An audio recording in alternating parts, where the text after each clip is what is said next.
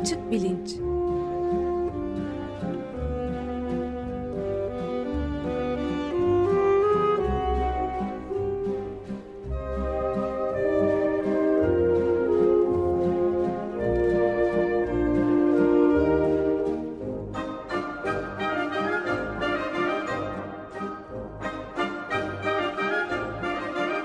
Güven Güzeldere ile bilim ve felsefe sohbetleri.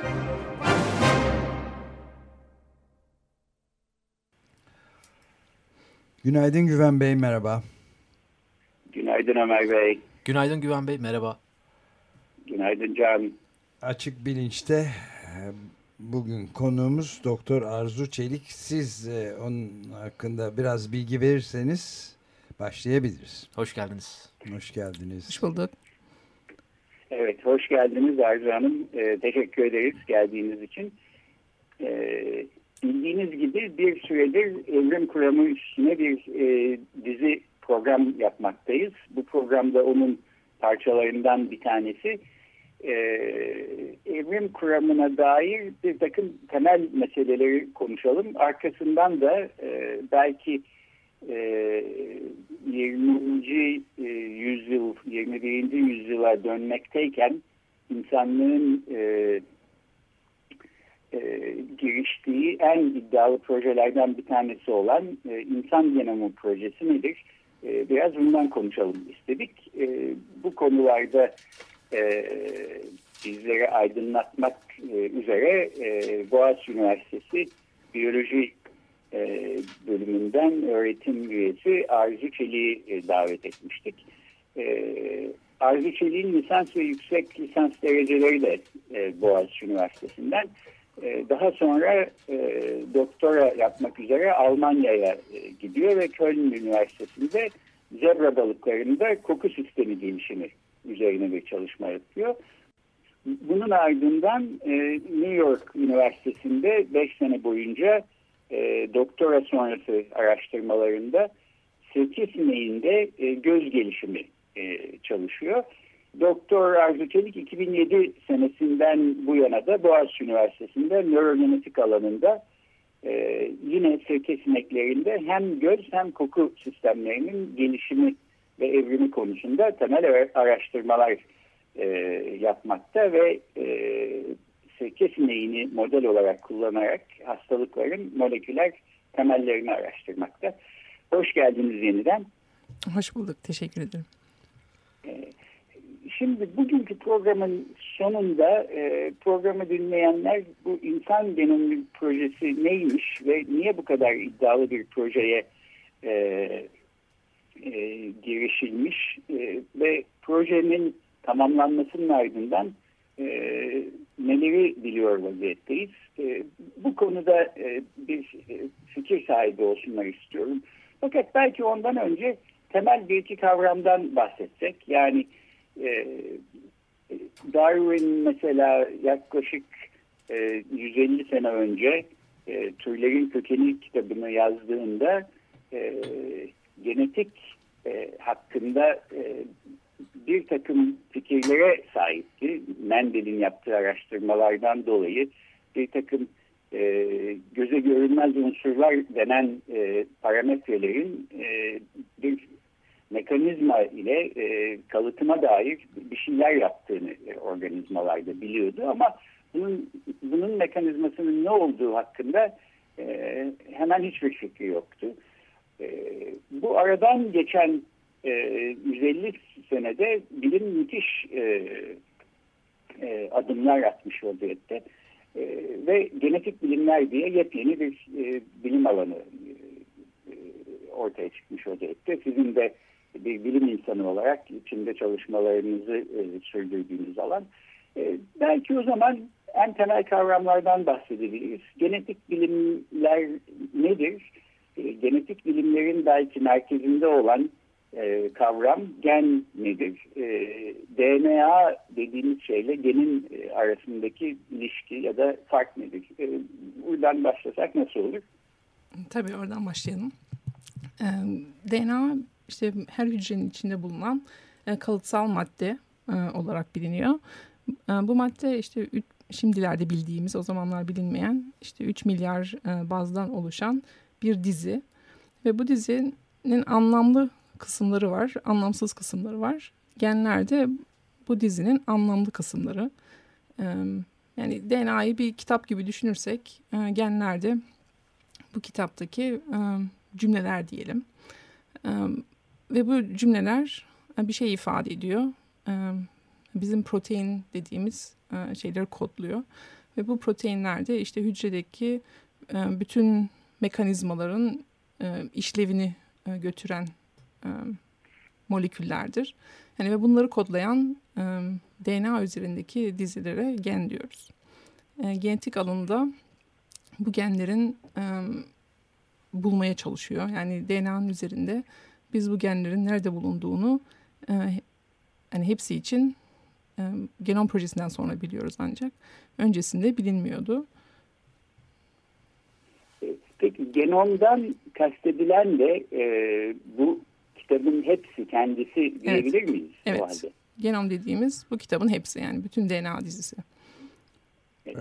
Dolayısıyla insan genomu projesinin e, hedefi e, insanın e, kalıtsal e, mekanizmasına dair e, bütün bilgileri ortaya çıkartmak e, bir anlamda bu e, insanın genetik kitabını tercüme etmekti. Evet. Belki böyle söylemek doğru olur mu? Evet, bu böyle söyleyebiliriz.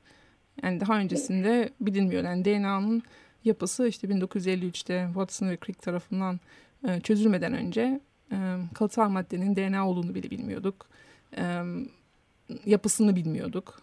E, yapısını çözdükten sonra işte 1970'lerde de e, bu yapının bileşenleri çözülmeye başladı. İşte bunlar işte dört bazdan oluştuğu, dört harften oluştuğunu e, bulduk. Ama işte bu kitabın işte bütün harflerinin e, hangi sırada e, yani kitapta yazılı olduğunu bilmiyorduk. Bunu da işte Genom Projesi'nin amacı, amaçlarından biri de buydu işte bu diziyi çözmek. Bu kitabın ne kadarı tamamlandı şimdiye kadar peki? Ee, İnsan Genom Projesi e, tamamlandı. Yani tamamlandı, bütün dizi tamam, tamam. E, bütün diziyi biliyoruz artık. E, şu anda bilmediğim hani dizi çözüldükten sonra bu tabii anlamlı bölgeleri neresi? İşte bu genlerin bu 3 milyar bazlık bölgelerin e, neresinde bulunuyor? E, onu çözümlemek kalmıştı ama onu da az çok biliyoruz şimdi genom projesinden sonra. E, ve genlerimiz yaklaşık işte 25 bin tane olduğunu e, ortaya çıkardı genom projesi. Ben de bir şey ek bir soru sorayım. Hı hı. Anlamlı ve anlamsız kısımlardan hı hı. bahsettiniz. Anlamsız kısım ne anlama geliyor? Yani bizim anladığımız işe yaramaz anlamında mı böyle olamaz herhalde. Çünkü Albert. Einstein'ın bir lafını hatırlıyorum. Tanrı'nın asla zar atmayacağı hı hı. gibi. Yani doğada tesadüfe anlam hı hı. yüklü olmayan bir amaçsal bir şey olmayan bir duruma rastlanmayacağını ima hı hı. ediyordu herhalde. Evet. Yani anlamsız dediğim yani gen kodlamıyor. Yani bu gen bu bölgeler işte proteine dönüşmüyor. Yani işlevsel başka bir molekül oluşmuyor bu bölgelerden. Ama bu bölgelerin de önemi e, büyük.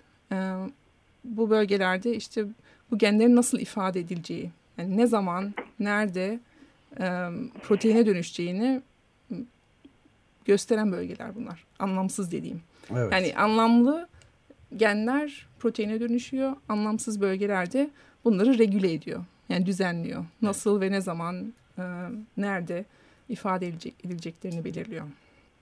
Evet. E, peki yani anlamsız değil aslında. genomunda e, yaklaşık 20-25 bin kadar gen olduğu düşünülürse ve hı hı. bu insan genomu projesi de e, galiba 1990'da başlamıştı. 2000'lerin evet. başında bittiğini e, beyan ettiler. Yaklaşık bir 15 sene falan içinde. E, bu 20-25 bin genin e, hemen hepsinin e, en azından büyük bir bölümünün e, ne anlam ifade ettiği e, insanın kalıtsal mekanizmaları içinde çözülmüş oldu o halde. Bunu Hı. anlıyoruz. Evet.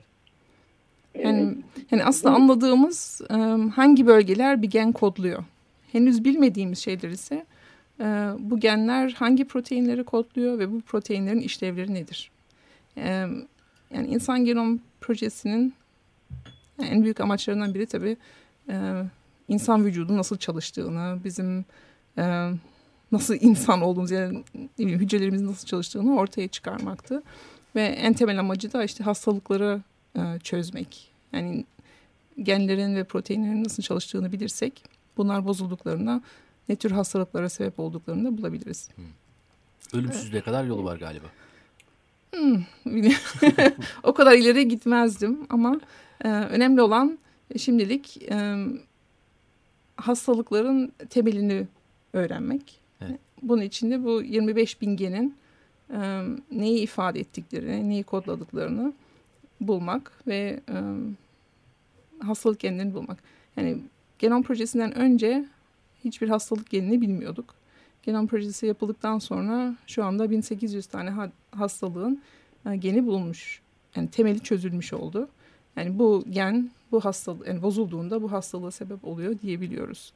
Yani ama öncesinde bunu hiç bilmiyorduk. Yani o yüzden bu e, genom projesi e, bunları çok hızlandırdı. Yani bir sürü e, e, tıp alanında e, ve genetik alanda e, çok büyük bir ilerleme kaydettik. E, başka şey. Genom projesinin e, belki bir başka sonucu da aslında e, insanın genetik e, kitabını iyi kötü e, elinizin altında tutabilirsek ve daha sonra başka canlıların e, genomları üstünde de çalışabilirsek e, diyelim e, diğer primatların mesela şempanzelerin e, gen kitabıyla insanların gen kitabı arasında ne kadar benzerlik var, ne kadar farklılık var. Bunlara bakmak da e, mutlaka bu e, araştırmanın, projenin sonuçlarından e, önemli olan sonuçlarından bir tanesi gibi düşünülebilir. Evet. E, öyle düşünüyorum. Bu, bu belki bağlamda e, Darwin'e bir kez daha dönelim. E, Darwin herhalde bugünkü genetik bilimlerin e, sağladığı bilgilere sahip olsa e, çok mutlu olurdu. E, ben e, Darwin'in çalışmalarından ve genetik bilimlerden anlayabildiğim şeyler ışığında böyle e, görüyorum. Ve genetik bilimlerin Darwin'in evrim kuralına genel olarak e, destekleyici, e, çok önemli bir e, katkı vermiş olduğunu düşünüyorum. Ama e, bunu aslında bir soru olarak e, e, bunun cevabını sizden e, öğrenelim. Darwin'in e, genetik bilimlerin sağladığı bilgilerin olmadığı e, zamanına e, göre e, bugün e, bildiğimiz şeyler ışığında evrim kuramının e, statüsü nasıl gözüküyor? Aslında genetik e, dalında yani her gün yapılan çalışmalar e, Darwin yaptığı çalış yani Darwin e, geliştirdiği kuramı destekliyor. Yani her yapılan çalışma, her bulunan gen, e, her bulunan dizi e, bu kuramı destekliyor. E, çünkü baktığımızda yani şu anda sadece e, insan genomu dizilenmiş değil bir sürü e, canlının e, dizisi elimizde ve biz bunları birbirleriyle karşılaştırabiliyoruz. Yani tutun işte bir mayadan, bir sirke sineğinden, bir zebra balığından, bir fareden, bir insanın e, genomik dizisini karşılaştırdığımızda bunlar aslında birbirlerine ne kadar çok benzediğini şaşırarak gördük hepimiz. Yani biz eskiden işte insan e, genomu çok farklı, biz çok üstün bir e, e, türüz e, diye düşünürken bunun böyle olmadığını üzülerek gördük. gördük. Yani bir meyve sineğine ne kadar benzediğimizi ben her gün görüyorum. E, şimdi Darwin'in e, tabii bunları bilmiyordu ama onun her gün gözlediği e, türler arasındaki benzerlikleri biz şimdi deneysel olarak gösterebiliyoruz. Örneğin hani ben sirke sinekleriyle çalışıyorum. Ee, orada e, bir sirke sineğin yani iki farklı sirke sineği türündeki kanatlarındaki farklar, göz renklerindeki farklar yani bir gendeki e, ufak bir değişiklikten dolayı olduğunu gözlemleyebiliyoruz. Yani bu e, Darwin'in Galapagos e, adasında e, izlediği kuşlarda da e, onların gagalarındaki ufak tefek farklılıklar. Yani şimdi olsa biz bunu genetik olarak e, yani hayvanların, o kuşların genetiğini değiştirerek biz de yapabiliriz. E, yapabilirdik teorik olarak. E, çünkü artık biz bunların e, genom dizisine bakarak aralarındaki farklar nedir bulabiliyoruz. Biz bunu işte o kitaptaki dizilere bakarak ha şu gende e, şu kuşta şu kuşa olan fark e, şu üç harftir diyebiliyoruz. Darwin onu bilmiyordu. O sadece sonuçlarını gözlemleyip e, kitabını yazdı. Evet bu Darwin'i doğruluyor ama peki ben de biraz ters taraftan bir şey sorarsam e, bu büyük önemli gelişmeler elde edildi aşikar bu genom projesi hı hı. tamamlanmış olunca filan e, çok ayrıntılı bir şekilde yapısı bu işin hı hı. Moleküler yapısı filan çıkmış oluyor. Buna karşılık mesela e, başka bir e, şeyden beslenme sağlık ilişkileri üzerine okuduğumuz şeylerden pek çok hastalığın aslında genetik olmadıysa korkulduğu kadar e, hatta yani Hı. en çok yaygın görülenlerden bir örnek verirsem e, meme kanserinde mesela bir belli bir türü dışında çok az yüzde iki ya da üç oranında filan e, genetik faktörlere bağlı olarak geliştiğine ilişkin şeyler var. Hı. Yani bu genom çalışmalarıyla e, şeyde bir ümit e, ya hastalıklara aşı bulunacak genetik tedavide ilerlemeler kaydedilecek gibi bir şey söylemek mümkün olacak mı diye de bir soru var. Aklımda. Yani şimdi genom projesi tamamlandı. Şimdi yeni projeler var. Hani sıradaki e, en büyük proje e, işte kanser e, projesi. Burada da işte 50 farklı kanser türünde işte bu o kanserlere sebep olan genler araştırılıyor.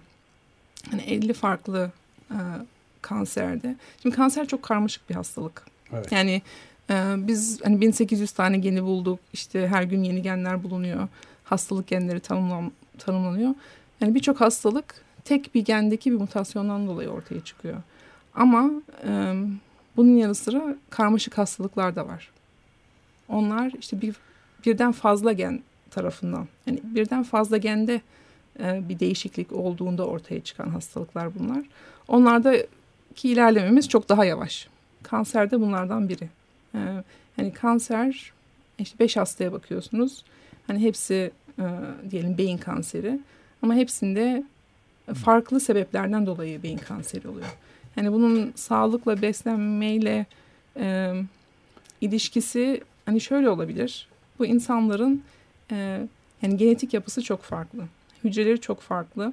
E, bu hücrelerin çalışma mekanizmasında hani bazı proteinler farklı çalışıyor. Birisine daha az, birisine daha çok. Hani e, human işte genom projesi çözüldü.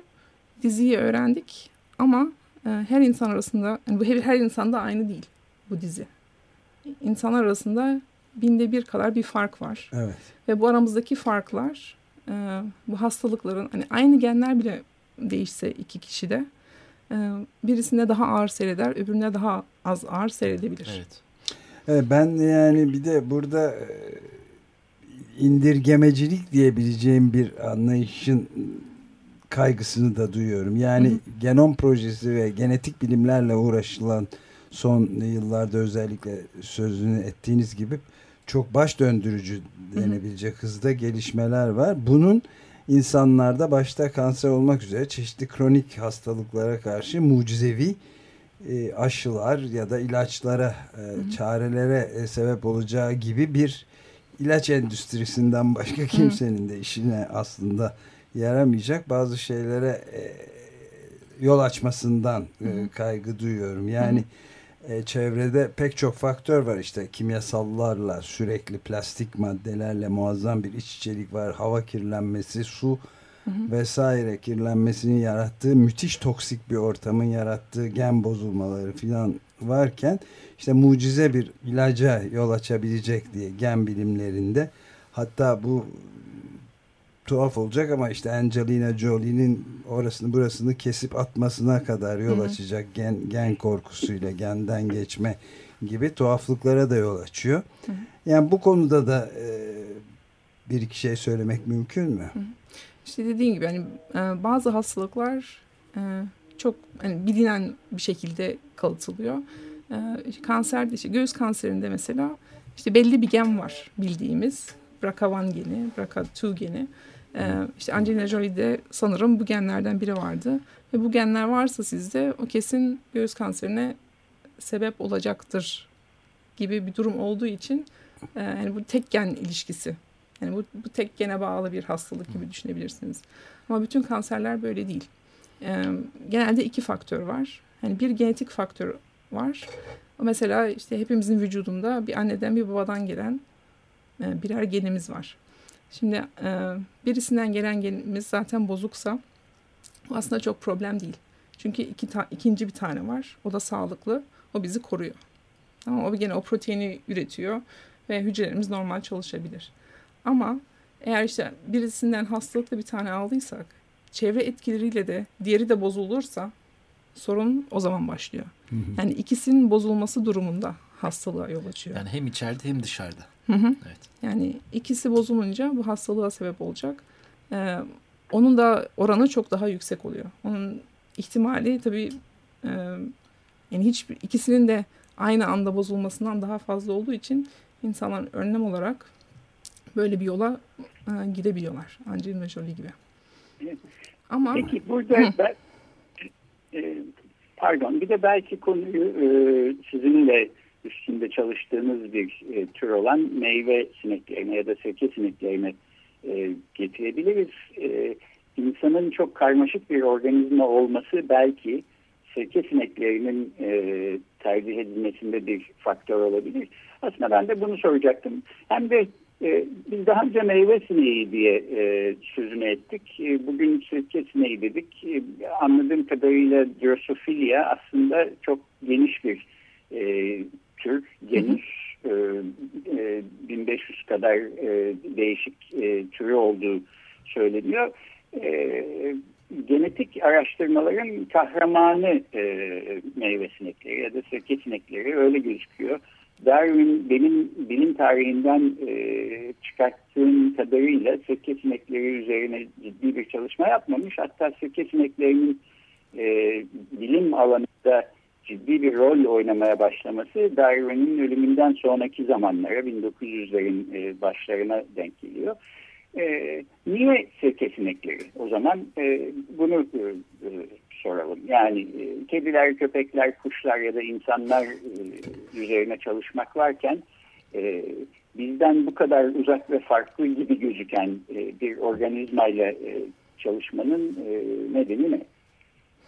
E, sirke sinekleri işte ilk genin tanımlandığı e, organizmalar. Yani Thomas Hunt Morgan'ın e, işte beyaz gözlü bir sineği bularak e, ve o onu tanımlayarak işte ilk geni bulmuş oldu. Bu işte tarihsel açıdan önemli bir şey. Ama sirke sinek yani çalıştığınız organizmanın e, çok hızlı yani özellikle genetik e, düzeyde çalışmak istediğiniz bir organizmanın hızlı üremesi gerekiyor. Yani biz insanlarda genetik çalışmalar yapamayız. Yani onları üretemeyiz. Çok uzun sürüyor. Yani bir sonraki jenerasyonu görmek yıllar alıyor falan. Yani farelerde de bu böyle. Yani sirke sineğin en önemli avantajlardan biri bu. E, genetik dizisi onun da çözüldü. 1900 ya 2000 yılında e, hatta insan genomundan önce e, sirke sineğin dizisi çözüldü. E, 14 bin geni var sirke sineğinin. 10 günde e, üretebiliyorsunuz. Yani bir sonraki jenerasyonu 10 gün sonra görüyorsunuz. Bir ay içinde e, torunlarınızı görebiliyor bu sinekler. e, bu yüzden ve işte e, bir sürü e, markerleri var. Yani dışarıdan fenotipik olarak inceleyebileceğimiz yani sineklere baktığımızda ha işte bunun kanadı kıvrık, yok gözü kırmızı e, bu e, şeyleri takip edebiliyoruz. Bu özellikleri bir jenerasyondan diğer jenerasyona takip edebiliyoruz. E, DNA düzeyinde baktığımızda da işte 14 bin geni var dedim ama bunların e, çoğu insanla korunmuş. Hastalık genlere baktığımızda %72'si ya da %75'i korunmuş durumda. Yani insanda belli bir hastalığa sebep olan gen e, sinekte de var. E, sineğin güzelliği e, şimdi evrim sırasında e, işte insana doğru giderken e, genlerde yani genomda e, bulunan duplikasyonlar var. Yani bir gen aslında e, işte fareye giderken yani zebra balığına fareye insana giderken omurgalılara giderken çoğalmış. Yani bir genin birkaç kopyası oluşmuş genomda. Bu yüzden e, bunları çalışmak çok daha zor. Mesela fareyi çalışalım. Hani o da omurgalı, insana daha yakın. E, genomu yani dizisi çok daha benziyor insana dediğimizde. Ama aynı gene baktığınızda işte bundan 6 tane kopya var. Şimdi deney, deneylerimizi nasıl yapıyoruz? Biz e, bir genin nasıl çalıştığını anlamak için bu gezin dizi, genin dizisini bozuyoruz. Ya siliyoruz genomdan, yok ediyoruz. Yok ettiğimizde bu hayvana ne oluyor? Ona bakıyoruz. Bu mesela bir arabayı aldınız. işte ilk bir motorunu çıkardınız. Motorunu çıkardığımda diyorsunuz ki ha araba çalışmıyor artık. Ee, başka bir deney yapıyorsunuz. Sadece tekerleğini söküyorsunuz. Araba hala gidiyor. Demek ki işte bu o kadar da önemli değilmiş. Hani araba hala gidebiliyor. Hani çok iyi gitmiyor ama e, motorunu çıkardığınızdaki etkiyi görmüyorsunuz. Hmm. Bu tip deneyler yaparak e, ya da tepesine bir tane daha tekerlek ekliyorsunuz. E, bu sefer ne oluyor ona bakıyorsunuz. Yani biz bu genleri yerlerinden çıkararak ya da başka yerine ekleyerek işlevini anlamaya çalışıyoruz. Şimdi sinekte her genin genel olarak sadece bir tane kopyası var. Yani biz bu, bu geni çıkardığımızda e, DNA'dan sildiğimizde dizisini e, nasıl bir etki gördüğümüz, yani nasıl bir etki yarattığını hemen görüyoruz. Anında görüntü. Anında görüntü, evet. Ama farede bu böyle değil. Hani bu genin mesela dört kopyası var ya da altı kopyası var dedim. Bir tanesini çıkarıyorum. Diğeri de buna benzediği için onun işlevini üstleniyorlar. Hani bu gitti ben onun yerini alayım diyor ve siz bazen hiçbir etki görmüyorsunuz. Yani bu tabii iyi bir şey. Hani bizim için de iyi çünkü diyorum ya normalde bir gen bozulduğunda bu bir hastalığa sebep olabilir. Ama bu durumda olmayabilir. Hani çok önemli genler genelde genomda çoğalmıştır bizi korumak amacıyla. Görev ikileşmesi. Görev ikili, evet. Çok ilginç. Evet. Ama e, o yüzden fareyle çalıştığınızda e, yani bir genin işlevini çözmek çok daha zor. Birini siliyorsunuz, bakıyorsunuz hiçbir etkisi yok. Ona benzer bir tanesini daha silmek durumundasınız. Ki farede bunlar böyle bir yıl, iki yıl, üç yıl falan sürüyor yani bu tip bir deney. Sinekte bunu 3-5 ayda yapabiliyorsunuz. Aynı deneyi. Ve yani sinekte yaptıktan sonra tabii ki biz bir sonraki aşamada e, ha bu şöyle bir işlevi olabilir bu proteinin. Nereye bakacağımız daha iyi öğreniyoruz. Yani sinekte baktık. Ondan sonra şimdi farede bakalım aynı, acaba aynısını mı yapıyor? Orada da aynısını yapıyorsa bu sefer insanda da çok benzer bir işlevi vardır diyebiliyoruz. Peki galiba süremizin de sonuna geliyoruz. Evet. Ee, ben şu, şu, şu soruyla e, benim en azından son sorum bu olsun. E, türlerin kökenini yazmasından e, Darwin'in e, ve yayınlamasından bu yana neredeyse 150 sene geçmiş vaziyette ve bu 150 senede e, gerçekten e, kalıtsal mekanizmaların anlaşılması konusunda e, müthiş e, adımlar e, attı e, bilim, genetik bilimler. E, siz bundan 150 sene sonra nerede olacağımızı tahmin edersiniz bilim, e, genetik bilimler açısından e, neyi e, biliyor olabiliriz ve belki neyi hala e, bilememiş e, olabiliriz. Bilimin aydınlatamadığı e, nelerin e, kalmış olmasını en muhtemel görüyorsunuz. İnsan medeniyetinin devam ettiği varsayımına göre tabii. Varsayılarak evet e, tabii. Evet, şu, an, yani şu anda tabii en büyük amacımız gerçekten bütün bu proteinleri, bu genlerin işlevlerini çözmek. Ya yani bunu da çok çabuk yapabileceğimizi düşünmüyorum. Özellikle işte bu çok kompleks e, hastalıklarda ya da kom, çok kompleks e, işlevlerde hani birden fazla genin işlev gösterdiği e, olaylarda bunun olabileceğini düşünmüyorum. Yani bunu e, çözemeyeceğiz gibime geliyor. E, ama bir sonrasında da işte e, özellikle yani fiziksel değil de daha işte e, farklı özelliklerimiz yani e, biz neden e, seviyoruz, nasıl seviyoruz ya da işte e, ne bileyim yani bunların genetik temeli var mı? İşte herkesin böyle çok merak ettiği yok işte alkolizmin temeli var mı? İşte yani bu e, insanların medyada çok ilgilendiği e, konulara bir adım daha yani bunun çözümüne bir adım daha yaklaşmış olabilecek miyiz bilemiyorum. Korkunun geni çözüldü gibi. Evet evet onun gibi. Geni bunu, bunu Terörle Hı -hı. savaşa son. Evet. Mesela bunun hepsinin genetik temeli var mıdır? Ee, yani belki o yönlere e, gideceğiz. Bir de evet. beyni çözmek. Ee, en önemli kısım. En zor kısım da beynin nasıl çalıştığını çözmek. Onu çözebilecek miyiz bilemiyorum. Peki çok teşekkür ederiz. Çok teşekkür ederiz. Evet. Bugünkü programda konuğumuz Boğaziçi Üniversitesi Moleküler Biyoloji ve Genetik bölümünde öğretim üyesi Arzu Çelik'ti. Genetik bilimlerden ve insan genomu projesinden konuştuk. Arzu Hanım çok teşekkür ediyoruz yeniden geldiğiniz için. Ben teşekkür ederim. Sağ olun. Çalışmalarınızda başarılar diliyoruz. Teşekkür ederim. Görüşmek üzere. Görüşmek üzere. Sağ olun. Hoşçakalın. Hoşçakalın. Hoşçakalın.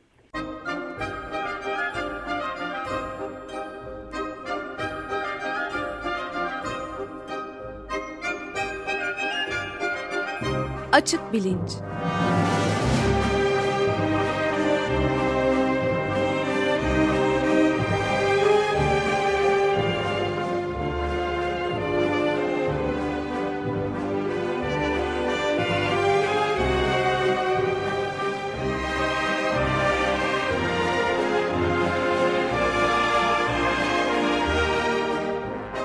Güven Güzeldere ile bilim ve felsefe sohbetleri.